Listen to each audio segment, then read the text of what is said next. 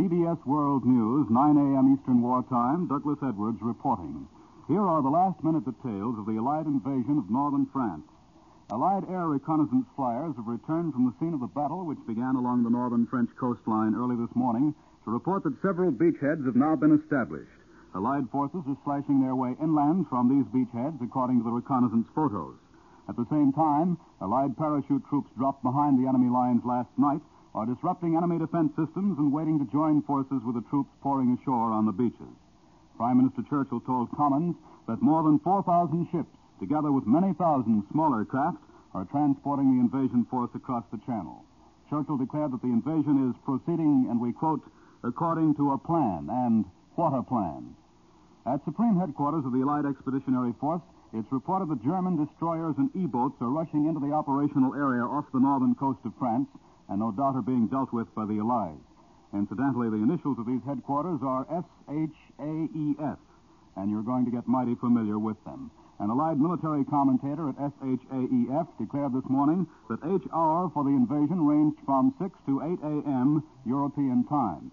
Another report from that same source reveals that American battleships are supporting the Allied landings, with United States Coast Guard units also participating in the operations. In a blasting format to the invasion, the British Bomber Command sent more than thirteen hundred of its heaviest bombers roaring across the channel last night and this morning for a saturation attack on the invasion areas. And now here are some last-minute bulletins. Allied troops have landed on the Channel Islands of Guernsey and Jersey, according to a German broadcast.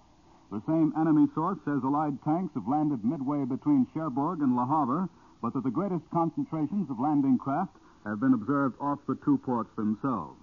Earlier enemy broadcasts said Cannes was the focal point of the entire attack and that the drive inland is aimed at the city of Paris. And just a few moments ago, this news came from Supreme Headquarters of the Allied Expeditionary Forces. Casualties among Allied airborne troops on France have been light. We repeat that from Supreme Headquarters, Allied Expeditionary Forces. Casualties among Allied airborne troops on France have been light. Just four hours before the German radio began its announcements of the Allied invasion, President Roosevelt told the world that the fall of Rome came at an opportune time when Allied forces were poised across the channel for Western Europe. And at the same time, at the end of his speech, the President uttered a prayer for our invasion troops. Said Mister Roosevelt, may God bless them and watch over them and over all of our gallant fighting men. And shortly after his commander-in-chief had spoken, General Dwight Eisenhower, Supreme Commander, went on the air himself to broadcast a message to the people of Western Europe. Said the invasion commander, people of Western Europe, a landing was made this morning on the coast of France by troops of the Allied Expeditionary Force. This landing is part of the concerted United Nations plan for the liberation of Europe, made in conjunction with four great Russian allies. And although the initial assault may not have been made in your country, the hour of your liberation is approaching. Then General Eisenhower went on to give his orders to the patriots and underground armies of Europe. He warned them not to attempt preliminary uprisings, but to await his orders so that they could act at the most effective moment. Said he, prompt and willing obedience to the orders that I shall issue is essential. And then General Eisenhower, who's been entrusted with the problem of a French provisional government, said this, effective civil administration of France must be provided by Frenchmen. Those who have common cause with the enemy and so betrayed their country will be removed. As France is liberated from her oppressors, you yourselves will choose your representatives and the government under which you wish to live. And then the American commander of the invasion forces made this plea, great battles lie ahead. I call upon all of you who love freedom to stand with us. Keep your faith staunch. Our arms are resolute, and together we shall achieve victory. And now here are some of the various eyewitness reports which have been coming in from various correspondents in Great Britain. C B S correspondent Richard Hottelet, speaking from London, told of the instant that was literally the last second of invasion preparation and the first second of actual invasion. Said he, the Allied forces landed in France early this morning. I watched the first landing barges hit the beach exactly on the minute of H hour. I was in a ninth Air Force Marauder flying at forty-five hundred feet along twenty miles of the invasion coast.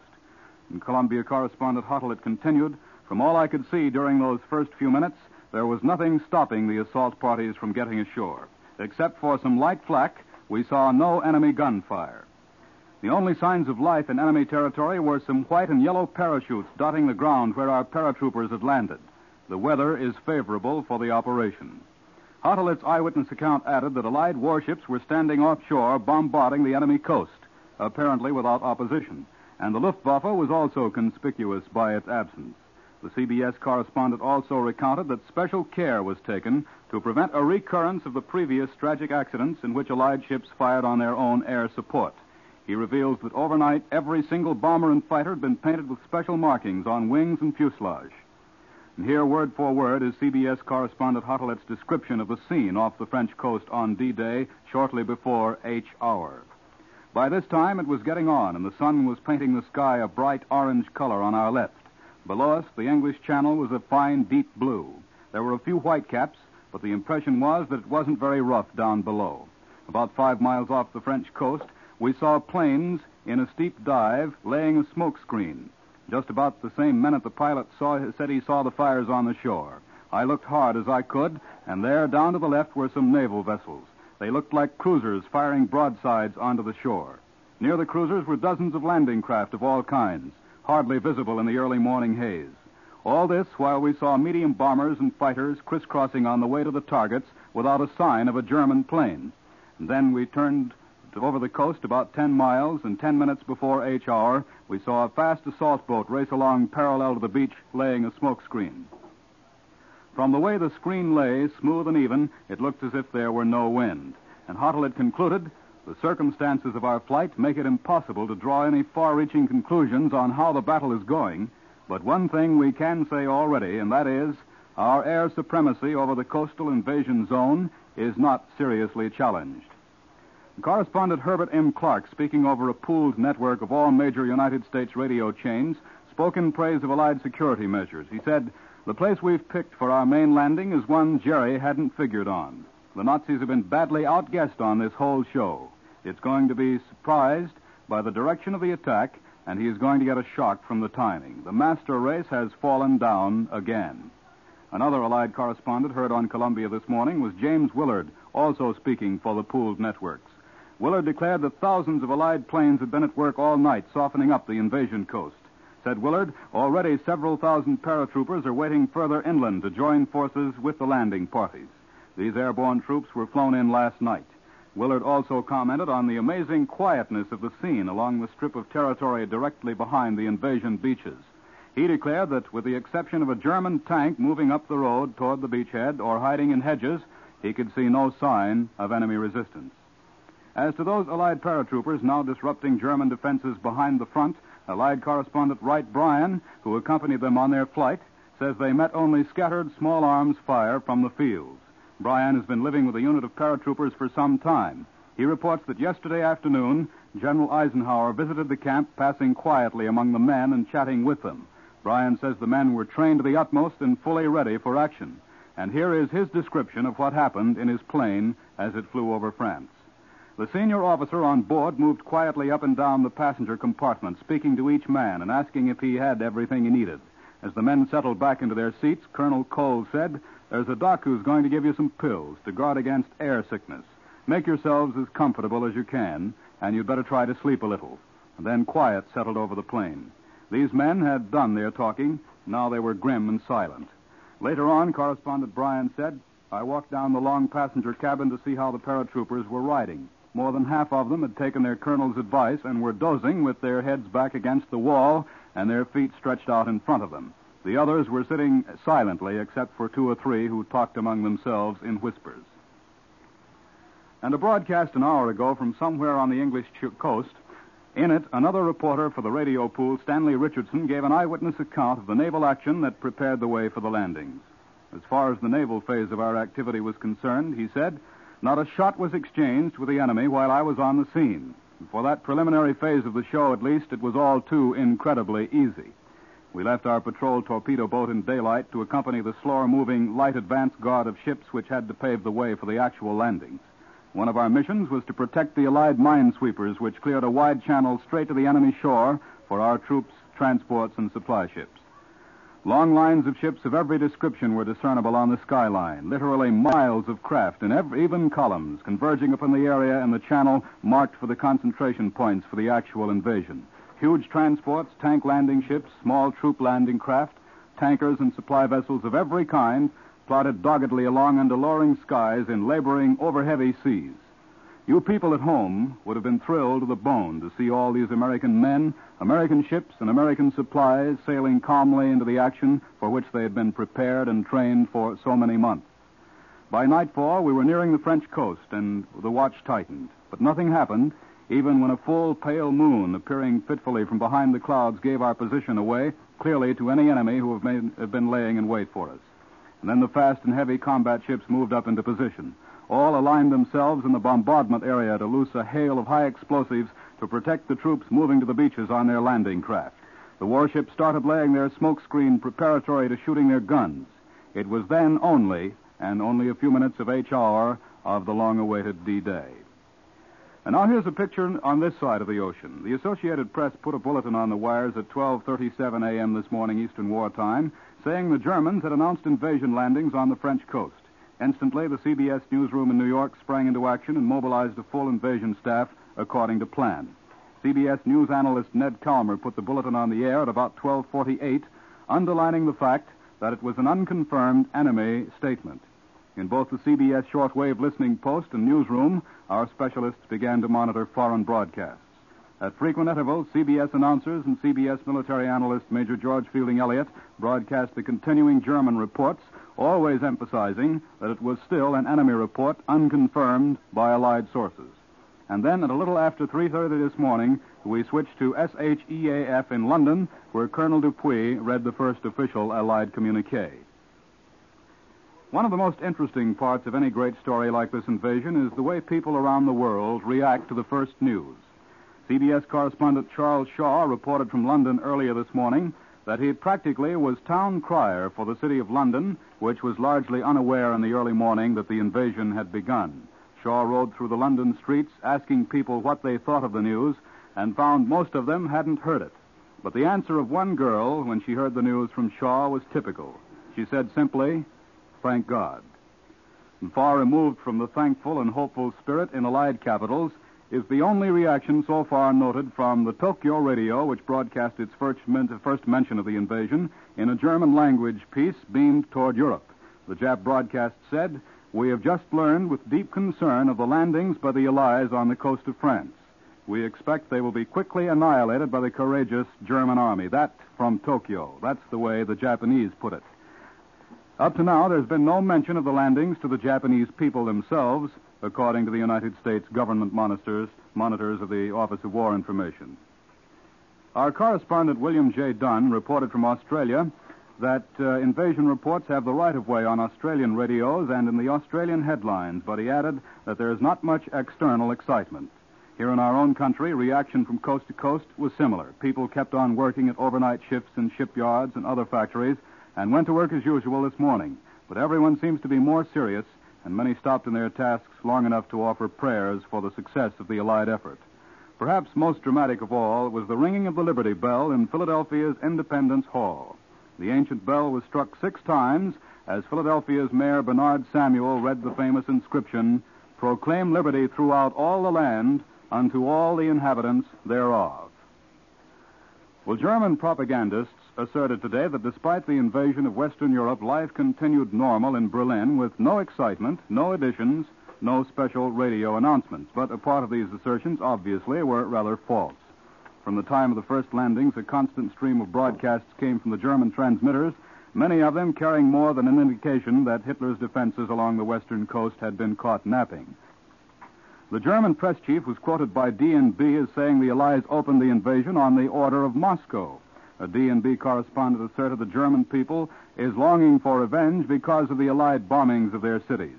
The German news agency Transocean contended in early broadcasts that it was not certain of Allied intentions, but at one p.m. it said, "This much has become clear by midday. These Allied landings mean this is the great invasion," and no fooling. That's the story from Germany. Ladies and gentlemen, Columbia will continue its invasion coverage in approximately thirty seconds from now. We're pausing at this time. This is Douglas Edwards speaking, and this is C B S, the Columbia Broadcasting System. Columbia's news headquarters in New York, Bob Trout speaking again. In a few moments, we hope again to bring you another broadcast from Britain, probably from Supreme Headquarters of the Allied Expeditionary Forces. At that time, we hope to hear from several of our Columbia correspondents. We don't know exactly at what time we'll make the switch, but uh, in a few moments, I expect that uh, I will hear that it is time to switch to London. The warning will probably come very quickly, as you undoubtedly know if you've been with us for several hours during last night and this morning. You know how quickly the warning comes that London is ready. Meanwhile, uh, in case you've been... Uh, In case you got up, let's say, a bit late and you've been filling yourself in on the invasion, you know that the German reports were the first reports, and uh, we had two or three hours in the small hours last night before the Allied uh, Supreme Headquarters in Britain announced that the invasion had begun, when all the news was coming from the German radio. It wasn't very much news, but it did say that the invasion had begun, and that turned out to be right. And so Elmer Davis, who, like most of us, rushed to his office in the middle of the night last night, Elmer Davis has this morning given a warning about this German radio propaganda. Mister Davis says that despite the German accuracy in announcing the invasion before the official Allied communique came in from Supreme Headquarters in Britain, German broadcasts should not be relied on in the future. Elmer Davis said the reason the Germans made the announcement was possibly that they're trying to build up a reputation for accuracy so that they can put one over, he said, on the Allies later. And Elmer Davis asked Americans to remember that Joseph Goebbels is in business for his health and not for ours. Another brief dispatch from Supreme Headquarters just come in, just been handed me. It says Allied Air Forces threw eleven thousand aircraft of almost every type into the grand invasion of Europe today, bombing and strafing miles of Normandy's beaches and flying inland to break the enemy's communications. That's the latest detail that has come from the Supreme Headquarters of the Allied Expeditionary Force, that the Air Forces threw eleven thousand aircraft of almost every type into the battle. And now it is time to go again to Britain for another broadcast, so back to London for a special broadcast by Columbia's correspondent Charles Shaw. Go ahead, London.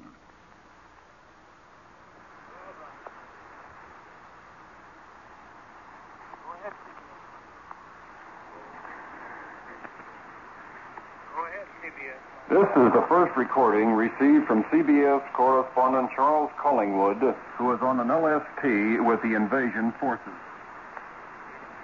Well, now we're up here on the, the deck, on the main deck of the L S T, which is crowded and packed with vehicles of every sort. The trucks are full. Just reading uh, the names on the boxes of some of them. Here's one that says cartridges, and another one says hand grenades, and they're all the bags, the bedrolls, in which these men are going to sleep. I wonder what these soldiers feel like. I mean, here they are aboard the L S T, their last link with a peaceful life. They're just as sealed here as though they had severed every connection with the outside world. I wonder what they're thinking about. I wonder what they feel about everything that's going to come. Let's ask one of them. Hey, soldier, come over here, will you? Yes. What's your name? Uh, Staff Sergeant Alexander Hant. Alexander Hant. Where do you come from, Alex? From Chicago, Illinois. From Chicago, huh? Yes. What do you feel about this thing now that you're on? Well, sir, I feel a lot better since uh, we're on this Sisson air, because it seemed like we're doing more good than we was on the last one I was on. What was the last one? It was an L S T. So that was one of the maneuvers, was it? Yes, sir, it was. Maneuver. Is this one any different than that one? Uh, yes, it is. It seemed like we have a lot more equipment than we did have the last time. More guns, I suppose. Yes. You think this is going to be the real thing this time? Well, I really can't say. You think so? I don't know. Does it worry you? No, it doesn't worry me any. You aren't scared? No. You're all set? Yes. Well, that's fine, Staff Sergeant Ham. These kids are certainly security conscious, because there's no chance of any leakage from the ship as it is at the moment, but that one wasn't telling us anything. I wonder whether they really do know uh, what sort of an operation they're going on, that it really is the real thing. There's a captain coming along here. I'll ask him. Captain, do you have a minute? Can I see you? Yes, sure may. What's your name, by the way? Uh, Captain Wood. Captain Wood? Well, I was just talking to one of your men, Captain, and, uh, you know, that's officers are security-minded also, probably even more so than the men. Well, what sort of a briefing have you had then, Captain, or don't you want to tell us? Well, all I can say is I've had a briefing on this exercise. All right, that's fine. Well, what, how, how, what sort of shape do you think the men are that uh, you got along with you? They had a lot of training. Well, as far as I can see, or from what I have seen of the men, I think they're well capable of doing any job that the exercise may demand. That is correct. Is that right? Fine. Putting words in my mouth. How did how did the loading go on the ship here, from your point of view? Uh, the loading on the ship uh, seems to have gone without any any bit of trouble whatsoever. It certainly looked smooth from where we were down below watching it. Everything came came over very quickly. Seems well organized. Yeah, that's the Army for you, you know. Well, how how are they settling down here on board? Everybody comfortable, and, uh, or as comfortable as they can be. Yes, they are. The men seem to have been on uh, these boats before. We've been like down now, as Captain Woods said. And the trucks are all on, the soldiers are all on, and there are other L S Ts in the same condition as this one, with soldiers lining the rails and with trucks full of equipment, both inside on the tank deck and up on the main deck, which is where we're standing now on our ship. The L S T forty-eight is just beginning to get underway. We're pushing away from the hard, away from the shore where we're loaded, and we're going back to our anchorage where we will stay until we set off on this coming expedition. Our last link with the land has been cut. I return you now to the United States. We're now back at Columbia's news headquarters in uh, New York City. We've just heard a broadcast from London, Columbia's correspondent Charles Collingwood, a recording, I should say, of Columbia's correspondent Charles Collingwood, who was aboard a landing ship tank before leaving the British coast and was interviewing the men who were loaded in as they started off for the invasion. A few late dispatches have just come in. The Paris radio today has broadcast an appeal by Marshal Pétain to Frenchmen to refrain from actions which would call down upon you, he said, tragic reprisals. In other words, he does not want Frenchmen to help the Allies in their task of liberating the continent. Marshal Pétain said France has become a battlefield. The circumstances of battle, he said, may compel the German army to take special measures in the battle area. So Frenchmen accept this necessity. And then Marshal Pétain called upon French officials, railwaymen, and workers to remain at their posts where they would serve the German military machine in order to keep the life of the French nation and in order to carry out their tasks. Marshal Pétain told Frenchmen, "Do not listen to outside voices calling upon you not to listen to our decrees." And that is the statement of the Vichy Marshal Pétain upon the beginning of the Allied task of liberating the continent. A few words of Swiss reaction have just come in. The words, "The Allies have landed in Normandy," swept through the city of Geneva like wildfire this morning, a Swiss newspaper tells us, in a dispatch reported to the Office of War Information. The people in Geneva forgot their usual stoicism, rushed out into the streets to be the first to pass on the tidings. The newspaper said, "No one said good morning today. Everywhere it was only, 'Did you hear? They have landed, they have landed.' No one asks, 'How are you?' but cries instead, 'It has come.'"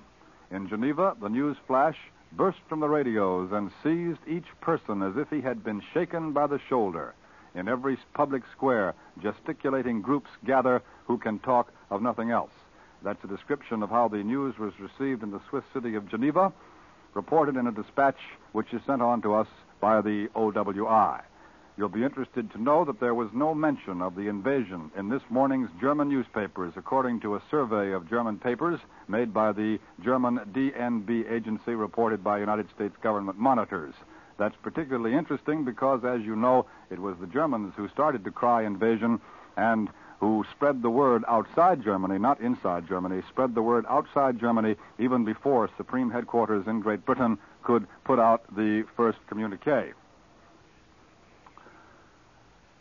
Here at Columbia's World News Headquarters, uh, we are at the moment trying to arrange a two-way transatlantic conversation between one of our correspondents in London, Charles Shaw, and Paul White, the director of news broadcasts. We uh, did this once before, earlier in the morning, or perhaps I should say last night, and we broadcast it for you so that you could get a little insight into one phase of this news business of covering the invasion. And I uh, rather hesitate to start into some long dispatch here at the moment because we're still trying to get this two-way conversation arranged. And, of course, if we do, we'll just have to uh, drop everything at the moment that it comes through, and then we'll present it to you. However, here is a United Press dispatch from an American fighter base in England. It tells us that Thunderbolt pilots returned from the invasion area today and reported that Allied troops were piling onto the shore of France, apparently with little opposition, and that the skies had been virtually cleared of German planes. The fighter pilots who came back to the American fighter base in England said, one of them said, from four thousand feet I could see trucks and jeeps all over the beach and more coming. One truck blew up, but that was the only sign of enemy activity. And now we have arranged this two-way broadcast between Charles Shaw and Paul White, the director of Columbia's news broadcast. We're going to bring the C B S network in on this conversation, so here is Paul White. Hello, Charlie Shaw. Hello, Charlie Shaw. Hello, Paul White. Uh, that was fine, that Collingwood recording that we heard a little while ago. That was the first one to go out from here. We wondered about uh, how it sounded. Sounded fine. That's now, fine. Uh, what else do you have coming up that you know of today? Well, we know, of course, about the King's broadcast, uh, King George. That ought to reach. That'll reach you at three p.m. your time. Then, of course, we have a regular World Today broadcast, which will reach you at six forty-five New York time. And then, uh, any time we get news, of course, we're going to call you for a circuit and uh, ask you to uh, give us the means of uh, transmitting it. We expect quite a bit of news, and as you can imagine, why we've all been pretty busy here today. Uh, there was some evidence of busyness at this end, too, Charlie. Uh, we'll uh, we'll continue to monitor London all day long, and whenever you have anything, call us in. Well, we suggest to do that, and we hope to have plenty for you. All right. Now, could you tell us anything about where our various staff men are? Well, yes. Uh, they're all uh, very busy. Larry LeSueur is out with the American ground forces, overseas, of course. Bill Downs is with the British ground forces. And Charles Collingwood, as you know from the previous broadcast, is with the Navy. And so is our correspondent Bill Shadell with the Navy, along with our naval technician, Gene Ryder. And then Dick Hottelet, as you've heard from broadcast earlier today, Uh, has been out with the marauders of the ninth Air Force. He uh, watched part of the invasion uh, from the air. And Ed Murrow, our chief, has been rushing around here just about as busy as the old one-armed paper hanger, you know. And uh, so we're all pretty well assigned at the moment. Uh, that's, that's fine, Charlie. Uh, one thing I heard from you in a previous uh, broadcast, I'm going to get off this microphone myself and let you give the public some news. I thought that the public might be interested and how we were lining up these broadcasts. But I understood from you previously that you had been uh, out around London in the early hours, and I wonder if you'd mind telling us about it again. Well, yes, Paul. I, uh, as soon as this communique was broadcast uh, from the studios down here, I decided to get into a taxi cab and do a little bit of walking around to uh, see how London was taking uh, this thing. And as I said on this uh, previous broadcast of mine, for about an hour after the broadcast of this communique number one, I actually played town crier to a London which was generally unaware that uh, France had been invaded. I got in this cab, and, and I walked the uh, road and walked uh, through the Strand and Fleet Street and past Saint Paul's and along the Thames Embankment to the Houses of Parliament and to Westminster Abbey and Piccadilly Circus and other parts of what you might call downtown London, asking people here and there what they thought of the news. And in most cases, I found out that I had to report the news before I got any comment from them. In fact, it looked like London just about any morning between nine thirty and ten thirty. The streets were comparatively deserted. Soldiers of all the nations were ambling about, although not in great numbers, and the street cleaners were running their brushes along the curbs. I asked this taxi driver to take me around the city because I wanted to see how the people were reacting to the news. I said, uh, incidentally, have you heard the news? He said, I heard something about it, but I don't know whether it's official or not. Well, I assured him that this time it was. because I had just returned from the studio where the communique was broadcast. We were waiting for a traffic light at one time, and we drew alongside a car which was driven by a girl wearing the uniform of France. I leaned out and I said to her, "What do you think of the news?" And she said, "What news?" And I said, "The Allies have landed in France." And all she could say was, "Thank God." Well, Fleet Street, the headquarters of the press in London, was just about normal. Saw a couple of men who might have been reporters dashing into buildings. Then I went up to Saint Paul's Cathedral to see whether there were any worshippers inside. And the only person in that big auditorium was a black-robed guy to the crypt who hadn't heard the news himself. So I told him about it, and he said, "That's good." And that, Paul, just about the way it was all over London. I went down to Westminster Abbey. There were two R A F sergeants there sightseeing. Past the Houses of Parliament, a couple of women were trying unsuccessfully to gain entrance. And uh, went past Downing Street and up Downing Street, and it was empty, except for a street cleaner almost in front of number ten. That's the Prime Minister's home, you know. And uh, all over London today, women were selling flags for the benefit of the Red Cross. I went up to a girl to buy a flag, and she hadn't heard the news either. And when I did tell her the news, why, her expression changed very little. The best interviewee I had was a roly-poly woman who was just about as broad as she was long. She had heard the broadcast. Apparently a foreigner, because she said it's good. Incidentally, in contrast with what I imagine is happening in New York, there wasn't a newspaper extra on the streets. And so, Paul, I would say that London this morning, for at least an hour after the broadcast of communique number one, was just about the same London that it was yesterday morning. Uh, that's fine, Charlie. Thank you for the report, and we'll be listening in from now on on the London circuits to... Uh... Uh, hear anything that you have and put it on the network uh, as soon as it comes in. Well, thank and, you, Paul. Uh, now we'll, uh, I hope that you'll be hearing from us soon. Okay, fine. And now we'll let uh, Bob Trout uh, continue with this program.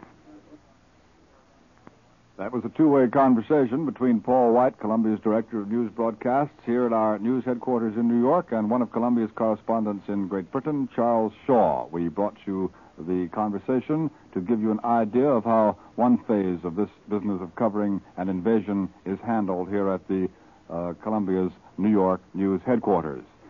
And now we're going to go to Washington again to hear once more from Columbia's correspondent Joe McCaffery, who is stationed at the headquarters of the War Department in Washington, the Pentagon Building. So we take you now to Washington, Joe McCaffery reporting.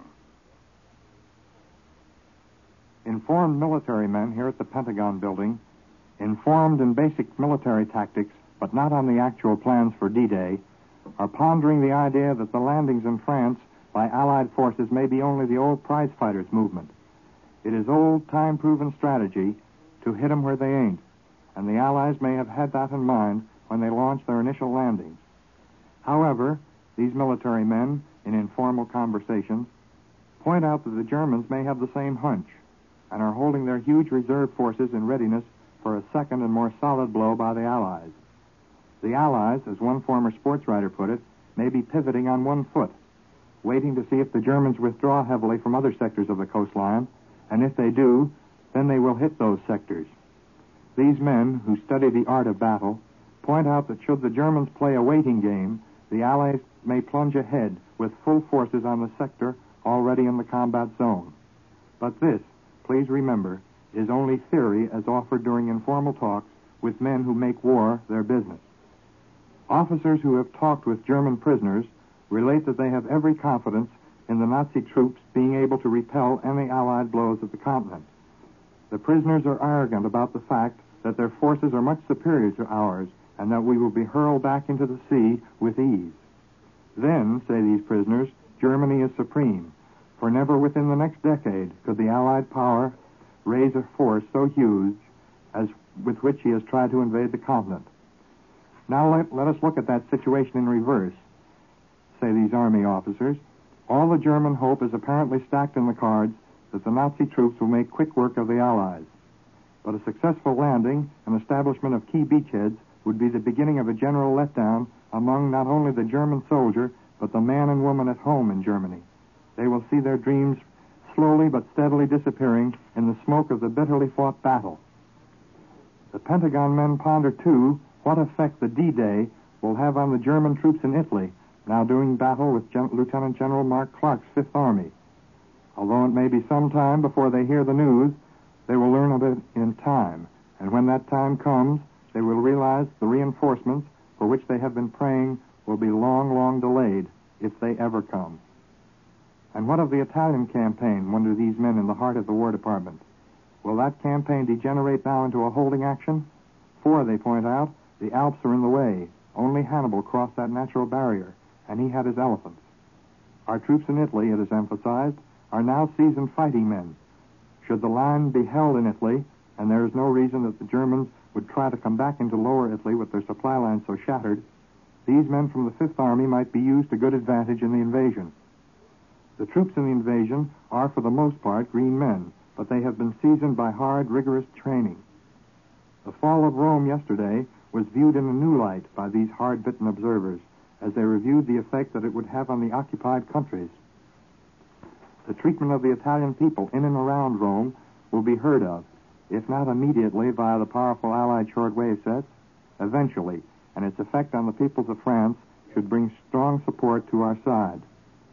Army men, familiar with France, and many with a clear knowledge of the famed French underground, predict that, aided by the bulletins recently issued from General Eisenhower's command, these people will give invaluable aid to the Allies. All the military men that I have talked to here are agreed that we face a tough, stubborn fight, and this is really it. Every shot counts, and every man means that Europe is nearer liberation. We return you now to C B S Washington Newsroom, Bill Henry reporting. Official Washington, as might be expected, has been right on top of the invasion news ever since the German radio made the first announcement shortly after midnight Eastern wartime. The Pentagon, the Navy building, and even the White House were all lit up like Times Square during the early morning hours. As soon as the official communique came through from General Eisenhower, officers handed out carefully prepared mimeograph statements, including one from General Blackjack Pershing, who led our forces in France in World War One. The chiefs of staff, the men responsible for our whole war effort, were on the job in the early morning hours, as were the British representatives on the Joint Chiefs of Staff. Great as the invasion is, it's still only a part of the great world war for which these men are responsible. Secretary Stimson demonstrated his confidence about the invasion by remaining at home in the early morning hours of the battle for Europe. General Marshall, however, stayed at his desk the greater part of the night. Sometime before dawn, he left the Pentagon.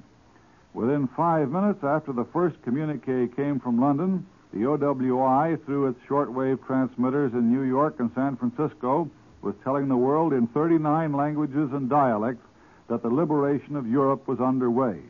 There's been no opportunity as yet to get very much information out of Congress, as the congressmen are only just assembling now, and uh, Congress takes up at noon. That was quite early. Columbia sent people around to talk to some of the boys on the street, just as Charles Shaw was on the Strand to talk to people in London. However, in spite of all that, there were other things, other happenings here. For instance, President Roosevelt went to bed last night before the news of the invasion was released, and even though he doubtless was aware of the imminence of the invasion, he slept peacefully through it and was not awakened. White House attachés, however, prepared a summary of the dispatches for him, and he's expected to discuss the invasion at his news conference this afternoon. And the colored man delivering ice at the White House this morning said, "I guess they'll be needing this today, all right." I return you now to Bob Trout in New York. Since we went to Washington, we've had another bulletin from London here at our Columbia News headquarters in New York. The German news agency, D N B, has acknowledged a few minutes ago that Allied tanks have penetrated several miles between the towns of Caen, C A E N, and Isigny on the Normandy Peninsula. D N B, the German news agency, acknowledges the penetration of a few miles by Allied tanks on the Normandy Peninsula. And now, once again, we're going to hear from Columbia's military analyst, Major George Fielding Elliott, who wants to tell us something of the background of naval support which our troops are receiving in the invasion. Here's Major Elliott. Uh, you heard in uh, broadcasts earlier uh, in the day the uh, uh, bulletins uh, announcing the Uh, that's more than six hundred forty naval guns, ranging from four to sixteen inches in size, are bombarding the beaches and enemy strong points in support of our landing forces, and also of the work of our minesweeping force. These two forms of naval support are very important to a landing operation.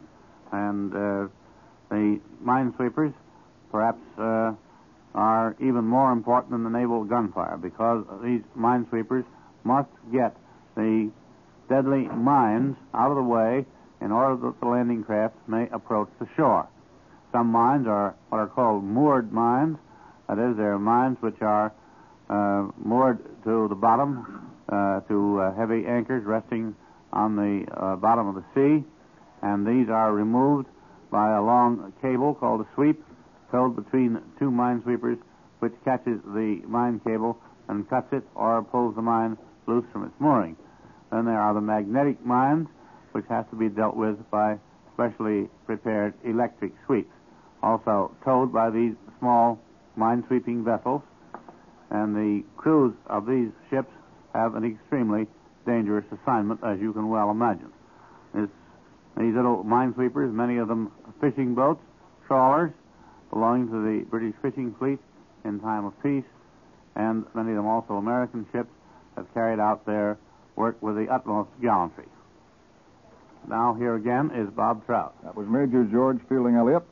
And now, here is our war correspondent, Quentin Reynolds, who has a few words for us about the guns that we took ashore on the northern coast of France. Here's Quentin Reynolds. Right now, there are millions of anxious mothers and fathers in this country living through the agony of uncertainty, visualizing what their sons went through during this past long, long night. Their hearts are sick with apprehension as they think of their boys there in the hostile beaches of France. It would be presumptuous for any of us to say to these parents, stop worrying. But perhaps I could give them some information which might make them feel better. You think of your son as a youngster who until recently was not trained to combat, was not born for killing. You shudder at the thought of him fighting against the great impersonal, frightening German war machine. But you forget that this is not only a battle of men, it is a battle of weapons. And today your son landed in France carrying the best weapons ever seen in battle. Earlier, Prime Minister Churchill spoke to the House of Commons. One sentence of his speech should bring a warm glow to the hearts of American parents whose sons are spearheading the invasion. Churchill chuckled and said, "We have a great many surprises in store for the enemy." Undoubtedly, the Prime Minister was thinking of the new, magnificent weapons which have been saved for this invasion, weapons the like of which the world has never seen. I have seen these weapons in action in Sicily and Salerno, and I saw the newer ones tested at the Aberdeen Proving Grounds. And in every case, they are immeasurably better than the German counterpart. During the first stages of the landings, our men necessarily had to depend upon their lighter weapons. The little five-pound carbine, deadly at three hundred yards. The magnificent M three submachine gun, a lethal weapon that only weighs eight pounds, but it can spray death more quickly than any German counterpart of it.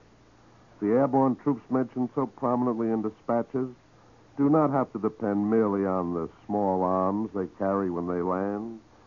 With them went our seventy-five millimeter pack howitzer, a gun that can be packed in six packages and dropped by parachute once our airborne troopers land. This tosses a heavy shell, and it tosses six of them a minute. By now, the big L S Ts are landing our heavy mobile guns. I know you'll soon be hearing of our great eight-inch gun. I think this will be the pin-up gun of the invasion. This enormous weapon, the largest mobile gun in the world, weighs thirty-five tons, and it can fire one two hundred fifty pound shell per minute. It is so accurate that it can hit a target twenty miles away. I have seen this miracle gun do this at Aberdeen. The Germans have nothing to equal it, and it can be knocked down, loaded, and sent to another spot all in forty minutes. I could go on and tell you of our big two hundred forty millimeter howitzer that throws a three hundred fifty pound shell twenty-five thousand yards, of our ever-reliable one hundred five, of our great one hundred twenty millimeter anti-aircraft gun that can hit any German aircraft no matter how high it flies. A few weeks ago, Major General Charles T. Harris of our Ordnance Department told me bluntly and frankly, our weapons by every known test are the finest weapons in the world. No one can keep you from worrying about your son, but at least remember that the odds are in his favor. He didn't land in France last night armed with a slingshot or a bow and arrow. He landed carrying the best, most devastating weapons ever made.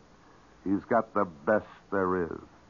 Give a prayer of thanks to our Ordnance Department, which designed and built these weapons. They will help bring your son back safely. Now I return you to Bob Trout. We've been listening to Columbia's war correspondent, Quentin Reynolds, here at Columbia's news headquarters in New York. Now, once again, we are going to pause for station identification. It will be a thirty-second pause, but uh, I just want to take this opportunity, if you ladies and gentlemen of our audience will bear with us, I just want to take this opportunity again to assure our staffs at our affiliated stations throughout the country that we are continuing this broadcast of our invasion coverage. We are breaking for station identification for thirty seconds. This is C B S, the Columbia Broadcasting System. Columbia's news headquarters in New York again. Bob Trout speaking. And before we, well, we don't know whether we're going to go to London or not for another broadcast. Well, we, of course, we are going to take you to London frequently during the next hours and during the next days, and as Mister Churchill says, weeks in which the invasion will be going on. But uh, it's difficult, as you know, if you've been with us through the night, it's difficult to foresee more than a couple of minutes ahead of time, sometimes a couple of seconds. So I won't promise anything about going to London. And instead, at the moment, I'd like to tell you that we're going to turn the microphone over now to Ned Calmer of C B S World News, who's familiar with that part of the French coast where we have landed and is, in fact, a former news correspondent of many years' experience in France. Mister Calmer has been broadcasting to France recently in the French language for the Office of War Information and is heard regularly on the Columbia Network. Here's Ned Calmer.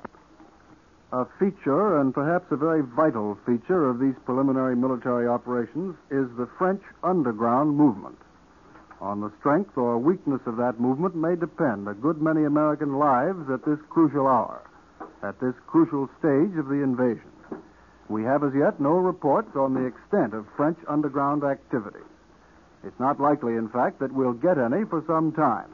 That's the kind of information General Eisenhower would hardly release at this time when it can prove of such value to the enemy. But there have been many indications of preparedness by the French resistance bodies. And their great opportunity, the chance they've been secretly prepared for all during the long and bitter German occupation, is now at hand. I'm going to speak to you for a few minutes on what we know of these preparations. You are aware, I know, that during the last few days before the invasion began, Allied headquarters gave very urgent and detailed instructions to the underground groups in France by radio, and probably by emissary as well, just as happened before we went into North Africa. Many a collaborator with the Germans, a supposed collaborator who's been hated by his own people, may have turned out this morning to be an Allied agent who's curried German favor to give him the opportunity to act now with the swiftness required by this supreme occasion. And our landings are reported taking place in an area where a well-informed and efficient underground information system can be of the greatest help to the Allies in the opening hours and days of the campaign.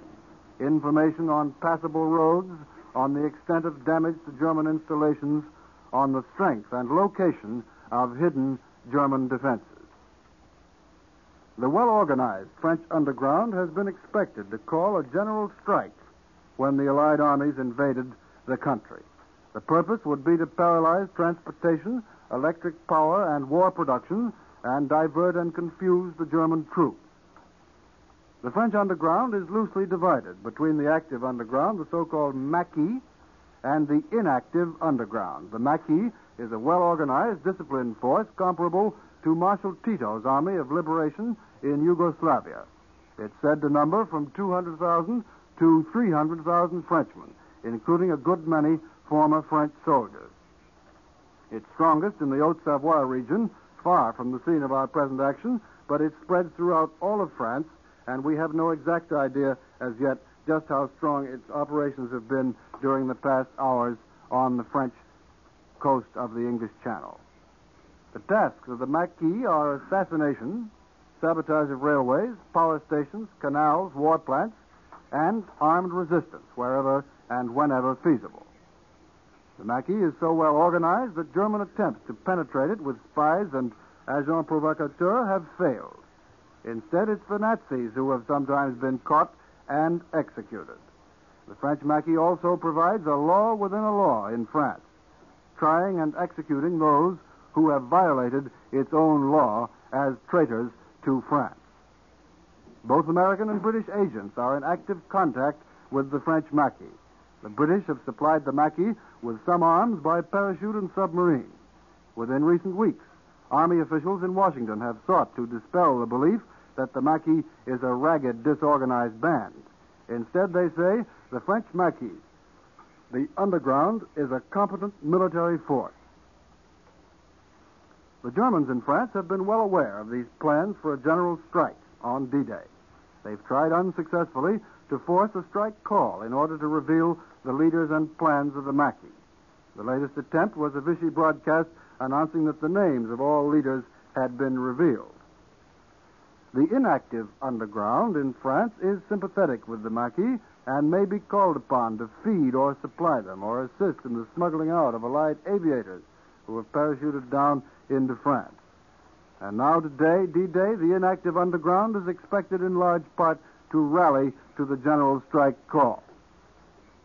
Actually, the Germans do not directly control France, nor does the Vichy government. The Germans have forced upon Pétain an increasingly pro-Nazi government, including Joseph Darmanin, France's Heinrich Himmler, who is Secretary General for the Maintenance of Order, Marcel Déat, the Vichy Minister of Labor and National Solidarity, and Jacques Doriot, the head of the pro-German Parti Populaire Français. Under this crew, Vichy police have been increasingly active in rounding up all persons suspected of underground activity. That was Ned Calmer, who's been speaking to us from Columbia's news headquarters here in New York. We have some reaction now from Moscow, which I'd like to pass along to you. Russians who learned of the invasion today, we are told in this dispatch, literally danced with glee. For them, it meant the end of three years of anxious waiting for the thrust from the West. Russian newspapers, which had not announced the landings, still were carrying glowing accounts of the fall of Rome. Peter Smollett, the head of the Russian department of the British Ministry of Information, walked into the press department of the Foreign Commissariat in Moscow at twelve thirty p.m., held up his thumb, and said, "They're off." Then he went to notify Soviet officials. Major General John R. Dean, chief of the United States military mission in Moscow, and L- Lieutenant General, I should say Lieutenant General Burroughs, of British military mission head, prepared a joint statement for the Soviet press. And that's all we have on the reaction from Moscow at the moment. Earlier we gave you the quotation from Ilya Ehrenberg, the famous Russian war correspondent. And now Alan Jackson has just come into Columbia's news headquarters here in New York with some more details on the extent of the Allied invasion armada. Here's Alan Jackson. When the Allies struck the enemy coast this morning, they struck with everything at hand, and that included a naval armada bigger than anything else that ever sailed the seven seas in all history. Thousands of ships took part, from big, hulking battleships to the homely little hybrid landing craft. Before the thousands of landing craft broke away from their protective convoys, the big guns of the warships opened up with an ear-shattering prelude of explosives. Ships of many navies took part in this early bombardment, but British warships spoke the loudest because there were more of them. This naval portion of the invasion beggars description. It is so huge. The eyes of John Paul Jones would have popped wide open at the untold hundreds of strange and wonderful crafts spread out over the Channel waters. It was an amazingly orderly confusion that saw the whole flat-bottomed Elsie family, as the landing boat species is referred to, chugging over the water with fighting men, guns, tanks, and all other bewildering baggage of combat. General Eisenhower's invasion broadcast to the people of Europe, which we brought to you. We brought you the voice of General Eisenhower in the small hours of the morning broadcasting to the people of Europe. That broadcast is considered to be a masterpiece, and now here in Columbia's news headquarters is Quentin Reynolds to analyze it for us. For months, the people of France, Holland, and Belgium had been waiting for the word that would tell them that we were on our way to restore to them the world of freedom they once knew. These heartbreaking months of expectation, of false rumors, of high hopes that never materialized, came to an end when General Eisenhower himself talked to them and told them that the hour had come. His broadcast to the people of the temporarily conquered countries contained only about five hundred words. But those five hundred words meant more to the people of Europe than the millions of words they have been forced to listen to from the voices of their temporary masters. Ever since the fall of France, they have been forced to listen to propaganda speeches, forced to read newspapers written by Nazi leaders. And then before dawn this morning, the calm voice of General Eisenhower electrified them and brought them new hope for the future. Eisenhower talked in English, but you didn't have to know our language to feel the deep sincerity, the calm confidence that his voice inspired. His talk was immediately translated into French, Flemish, German, and Norwegian. Eisenhower writes as he fights, with direct, uncompromising forthrightness. His first sentence told the whole story when he said, "A landing was made this morning on the coast of France by troops of the Allied Expeditionary Force." This simple statement will be read by school children a hundred years from now. He told the people of Europe that America had not failed them. He went on to say that this landing is part of the concerted United Nations plan for the liberation of Europe, made in conjunction with our great Russian ally. And then he added, "The hour of liberation is approaching."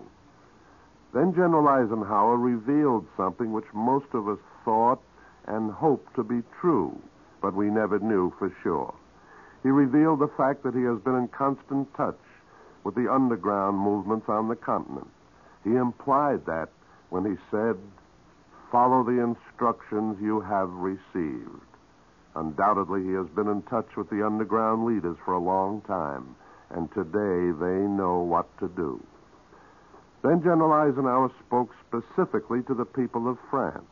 He said, "Do not endanger your lives until I give you the signal to rise and strike the enemy. The day will come when I shall need your united strength. Until that day, I call upon you for the hard task of discipline and strength."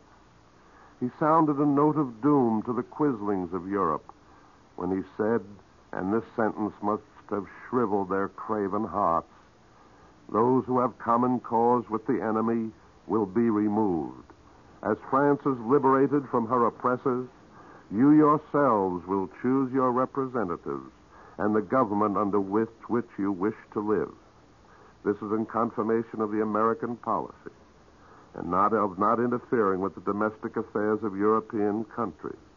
It is the United Nations pledge that the people who have suffered under the Nazi yoke will themselves decide the retribution, a pledge that they will once again enjoy the independence that they lost when the German invader came to their country. General Eisenhower's closing remarks will long be quoted. Today they are engraven in the hearts of millions of men who had almost lost hope.